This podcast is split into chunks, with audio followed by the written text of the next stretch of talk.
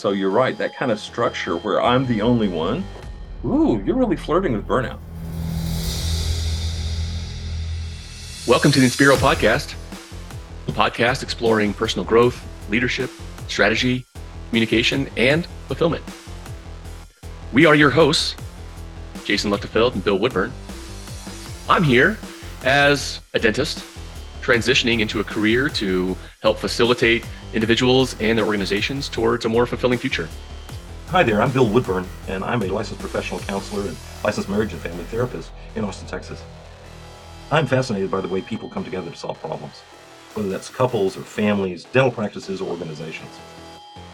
We're going to be exploring a lot of topics, and for us to be able to be free to do that, I have to let you know that this is not intended to be dental advice or counseling advice. So I think that leads us to disappointment. Again, I have some personal experience with this in and I think part of this comes from the culture of dentists or practice owners have been taught to take responsibility. And okay. so disappointment is partly a disappointment in myself mm-hmm. because I couldn't elicit the change that I wanted. And so I was taught that if that doesn't happen, then it's my fault because I'm the owner, I'm the leader.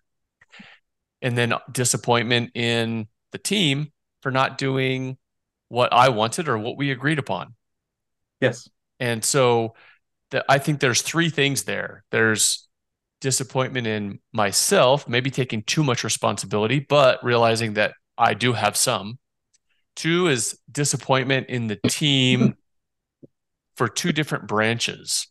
One mm. is there are circumstances where things should be because I say so.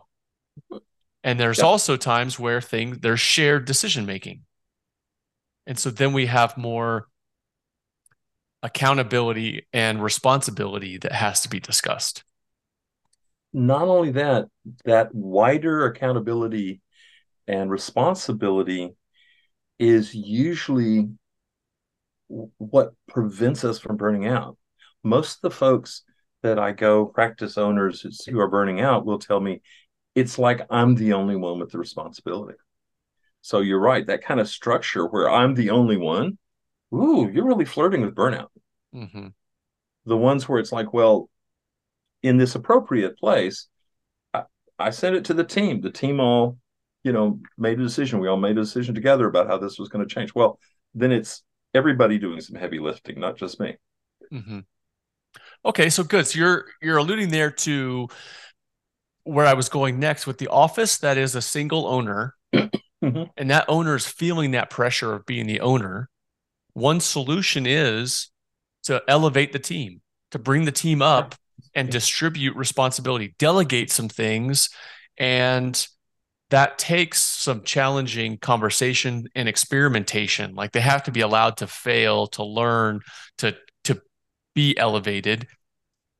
So i, I think getting your feedback on that version but then there's also that might be one of the benefits of joining a group practice of some sort whether that's with a partnership where it's just a couple people that own an office or even a dso where you are an employee in an office, but you have 10 other offices and doctors and a support team that are helping to manage that with appropriate communication can be an awesome tool for alleviating some of that stress of being the only one.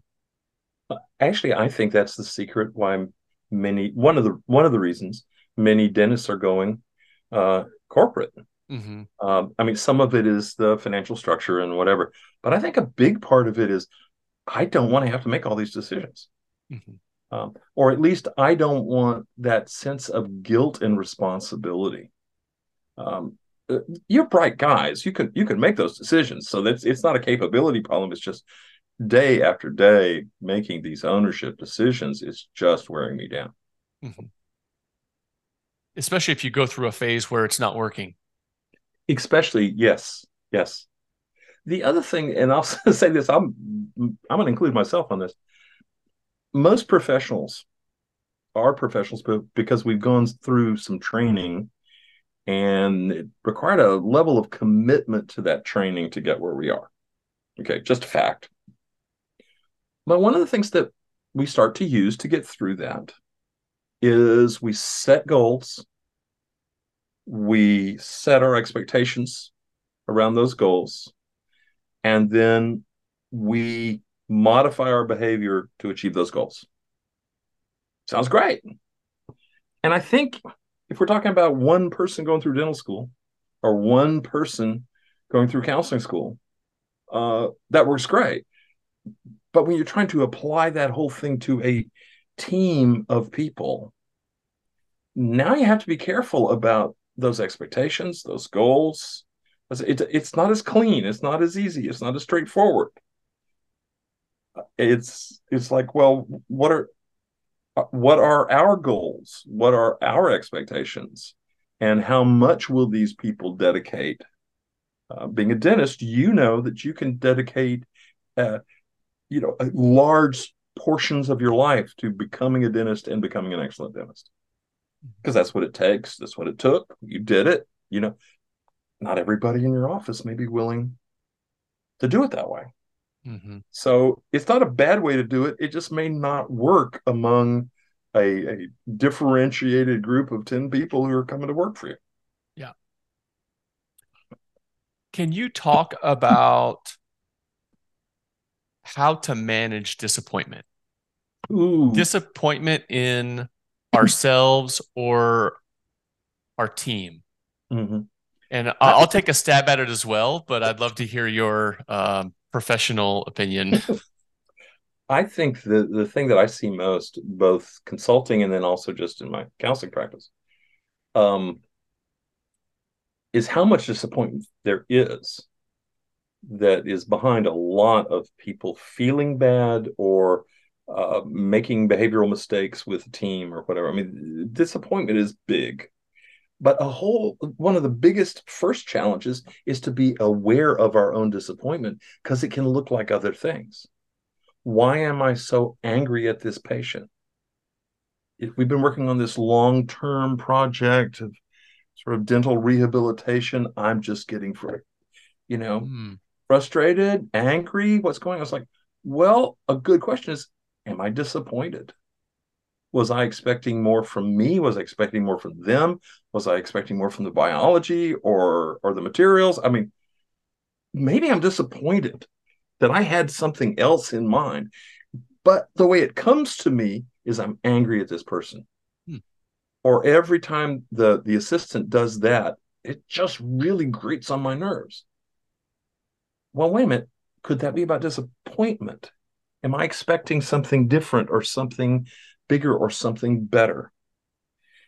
If it's that, and frequently it is disappointment, then I have to say, what is keeping me from voicing my disappointment in a in a clearer and more positive way?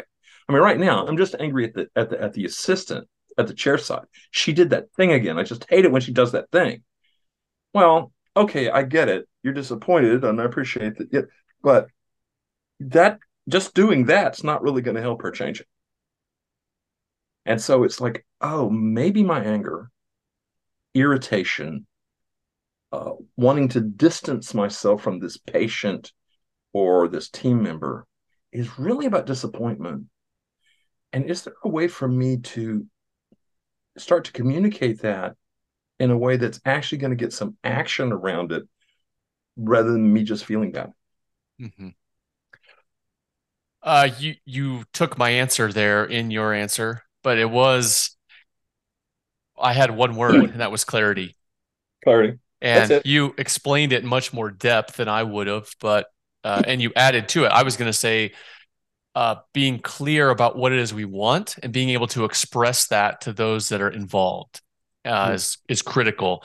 And I think you added on a layer there of self awareness piece that I hmm. I wasn't including that is critical to the whole equation. So that's that's great. I think taking that step back and doing that exercise for yourself will help to clean up your disappointment. The other piece about that really helps with disappointment, uh, and I'm I'm occasionally guilty of getting dental practice owners disappointed because we'll have some. Um, Hold on a second. Hold on. You're creating disappointment. Oh yes, and I'm sadly, sadly, I do sometimes because we have this strategic planning meeting, and there are these lovely aspirations that we talk about sometimes for days, so that people can imagine a better practice for themselves. That's actually a good thing. But one of the things about the human mind is we're not always good at differentiating aspirational from practical. It's like, yeah, we've been imagining for two days at this retreat center, you know, your perfect practice. Well, yeah, but Monday you're going to go back to the practice you actually have. Okay. And there's going to there's going to be a little disappointment. It's like, ooh, now I know more about what I want. As I know more about what I really want, I can see more and more stuff I don't like here. And so it's like, okay, so how good are you at being able to turn disappointment into a more creative force rather than destructive force? So I have two things along those lines. So I agree with you. We run into that a lot with encouraging people to think big when thinking about their visions of the future for themselves, their offices, et cetera, the families. We don't do a good enough job of then working backwards from there to today to say, all right, what can I do tomorrow to get me one step closer to that aspirational vision? I think mm-hmm. there's a there is a gap there in our our time, our messaging, something, and that's partly what creates the frustration. Mm-hmm. I think, or disappointment, etc. Sure. And the other place I see it is this is kind of a big tangent, but maybe related. When we do core values exercises, I see people come up with aspirational core values more than existing core values. We have a real desire to think greatly of ourselves when we are giving ourselves core values.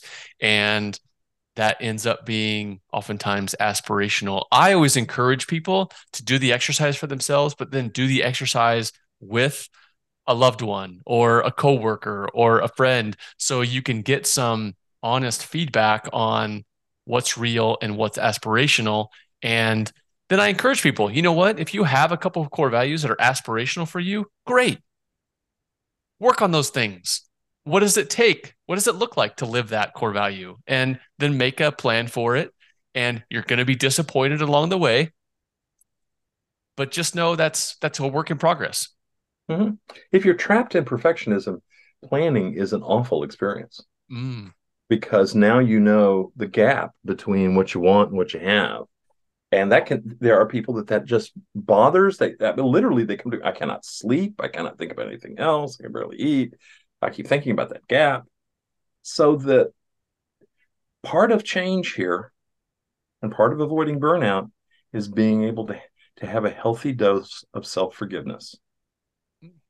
Of that sense that you know this is an aspirational idea that i'm going to have enact that value or have these goals or do these changes. And, you know, the memo that you need to get is it's not going to be perfect. Yeah. It's going to be a bit messy. Yeah. And when you end up at the end, it's not going to be exactly that thing. It's going to be close. It's closer than if you don't plan at all, but it's not going to be exactly that thing, whatever it is. Mm-hmm. And, and and and going in knowing that you know it's it's not going to be perfect. There's going to come a moment where the the the last 10% of perfection is going to cost you 50% more effort. It's like mm. really we want to do this? That's also by the way something that really frustrates teams a lot. When they've got it up to really pretty good and the owner comes in and says we're going to dig deep and get those last that last 10% and but it's going to cost us more effort than we used to get you know the first 90 Mm. And and the team's like, oh God, really? That just doesn't that that that payoff just doesn't sound very good. Mm. It's got to make sense in a practical way. What kind of check-in do you suggest for people when they are in that that place of having these aspirational goals they're feeling themselves as disappointed mm-hmm. and i get a sense sometimes that we don't check in often enough and so oh, yeah. if you're going monthly sometimes a month is too long and you realize wow we've been we did things great for a week and then 3 weeks of back to the same old same old and so now trying to go back to that thing we were wanting to do is is too far away. It's too big of a jump. So what do you use? How, how do you determine frequency of check-ins with yourself or your team? So the first question that I would suggest you ask if you're making a change, you know, is what is the smallest change that's still a change? Let's not talk about the biggest change. What is the smallest change that is a recognizable and beneficial change? And it could be pretty small. It could be in uh, the whoever's doing scheduling is just a, a bit smoother in their presentation of the, of the services we're talking about or getting something scheduled and and but deciding for yourself not what the highest bar is but what is the lowest bar that's still a change your mm-hmm. team will so appreciate that because this is the oh, good, I can now compliment them on a change because I'm not waiting to the end point of perfection. I've got my, you know, minimum change required here. And then you can bump that up a little and bump that up a little. Um, the other is, am I willing to recognize people who are making the change as they're making it and not use this as some sort of reward at the end. If it's not perfect you know i'm never going to say anything about it. Because we're getting to that old uh, joke about the farmer who loved his wife so much he almost told her. You know uh, oh, i'd say that's a joke but the, there are people that actually do that both in their marriages and in their practices. You know what once I've built this up, you know, to the to the highest extent, then I'll finally tell them. It's like that's not the way it goes. Um, I, t- I was talking to a teenager one time who was really pleased with his dad. His dad had made a, a lot of changes. He was they they were really working together, and I just asked the teen, you know, what's what's the big difference? What's the thing that makes this work? And he said something like, I don't quite have the words, something like that. I know my dad is watching me, but I know that not only does he see what I do wrong, but he sees everything I do right. He never misses a thing I do right. So it's a lot easier when he weighs in on something I just did wrong. Hmm. Again, it's that, okay, I've got to change I'm nursing here in this team. And I'm going to be looking for the smallest change that's still a change and I'm going to be ready to call it out as a good thing over and over and over. And the team goes, he he watches for the change and he's happy with us nurturing and growing this change. Sure, that gets people going on things. The other the last question is how long am I willing to take on this change? Um, a lot of people you know want to change by Thursday. Yeah. And and there are not a lot of changes, particularly the more structural it is, the more systemic it is. You're not going to get it by Thursday. Mm-hmm. There, you're probably going to have to make a lot of other changes before that changes. To prevent disappointment, how about getting realistic about I'm going to change this over a month. I'm going to change this over six months. I'm going to change this over a year. Now I'm going to be nurturing the change the whole time. But what's realistic for this so that I don't get disappointment disappointed in two weeks if this thing embedded in the structure of my practice has not changed. Plus, little proviso with that is I'm not going to wait to start a change until I just cannot stand it anymore. Uh, most changes take time, and you don't want to be screaming at the end of it. So, if there's a change that needs to happen, maybe you should institute it pretty soon. Again, that's to prevent burnout, that sort of ultimate frustration of this is just not working. So, you touched there on the value of recognition. And this has come up for decades. Uh, Kouzes and Posner in their top five leadership things. One of them is encourage the heart. And in a couple years ago, I took a Harvard business class, and uh, recognition was in the top 2 mm-hmm. um, and it varies ba- based on industry, people, etc. but it's up there. And I'll be honest, I, I, I feel like I've really uh, maybe exemplified all the things to do wrong. I am what I am. This is another one that I, for a number of years, I didn't give recognition because I couldn't find something to recognize. I was looking for the exceptional rather than thanking for the usual. And that was a huge mistake in team building, in interactions, communication, all of the above. Just that, as you talked about, finding things to recognize is of such a huge value and importance to your relationship, to your work environment, your home environment, all the above, that it can't be overstated. The, the need, the value to recognize, give thanks. Occasionally, I'll hear this really paradoxical remark from from practice owners, which is, um, you know, I really, really want team players, but I get frustrated having to give, you know, so much recognition.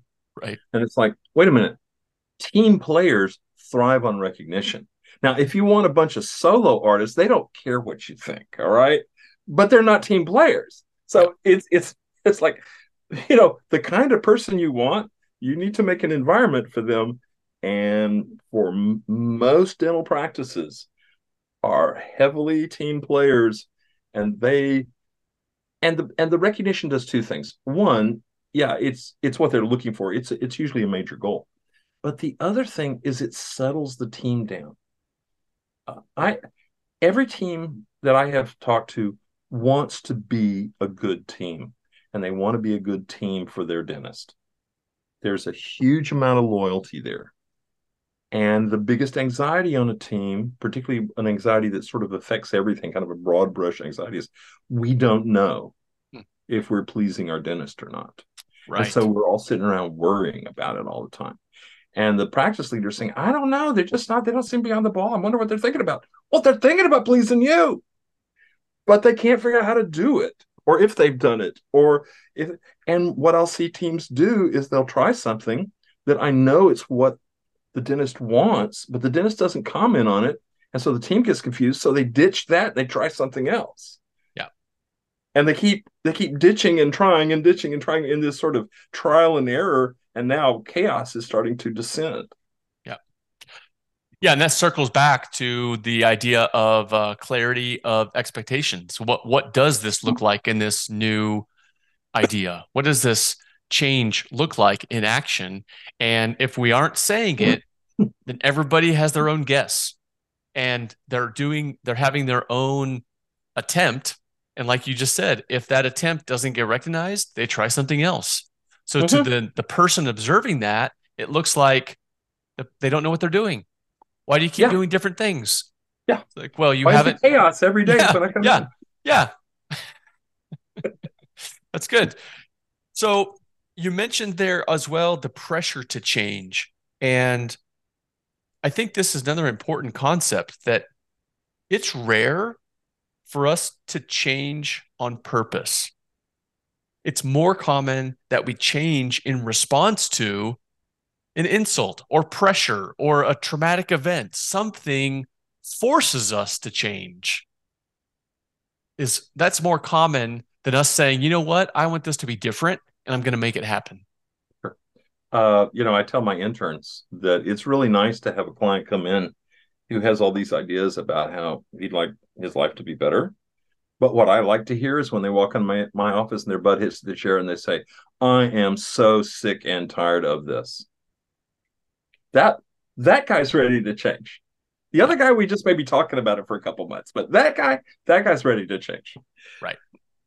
But pressure has to be carefully mod- modulated. It's very easy to overwhelm a team. Remember, your team wants to please you you could just add fuel to the fire by having this sort of grim visage, visage of you're not pleasing me will might increase that chaos we've been talking about.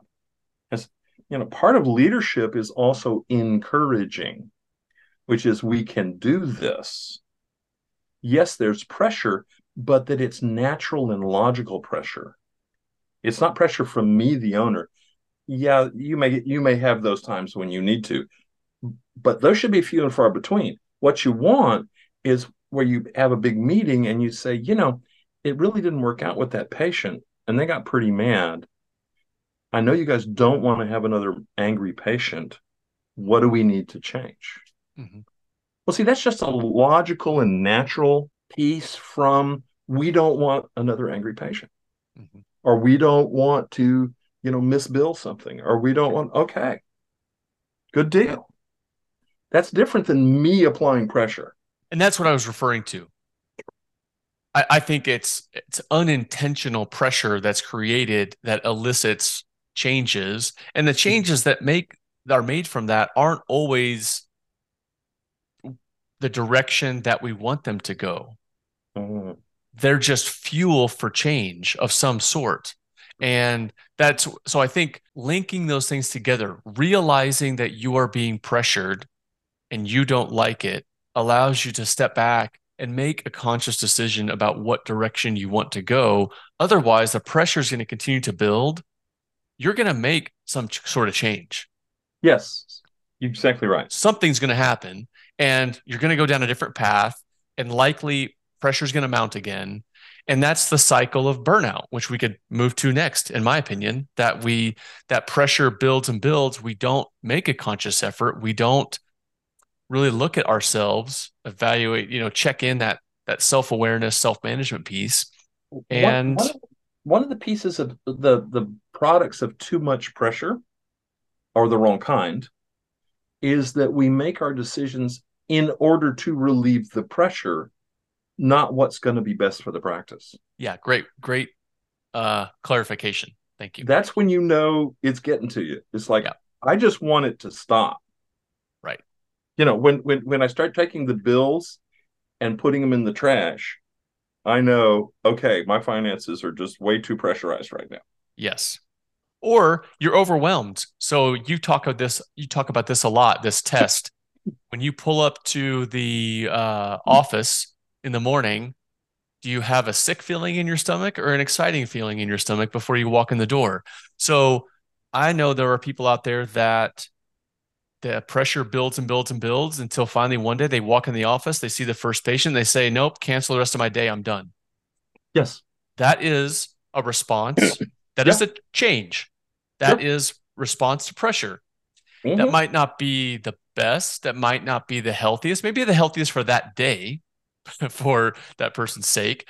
But as that cycle repeats, that is a sign of yes changes are not being done to elicit a positive outcome.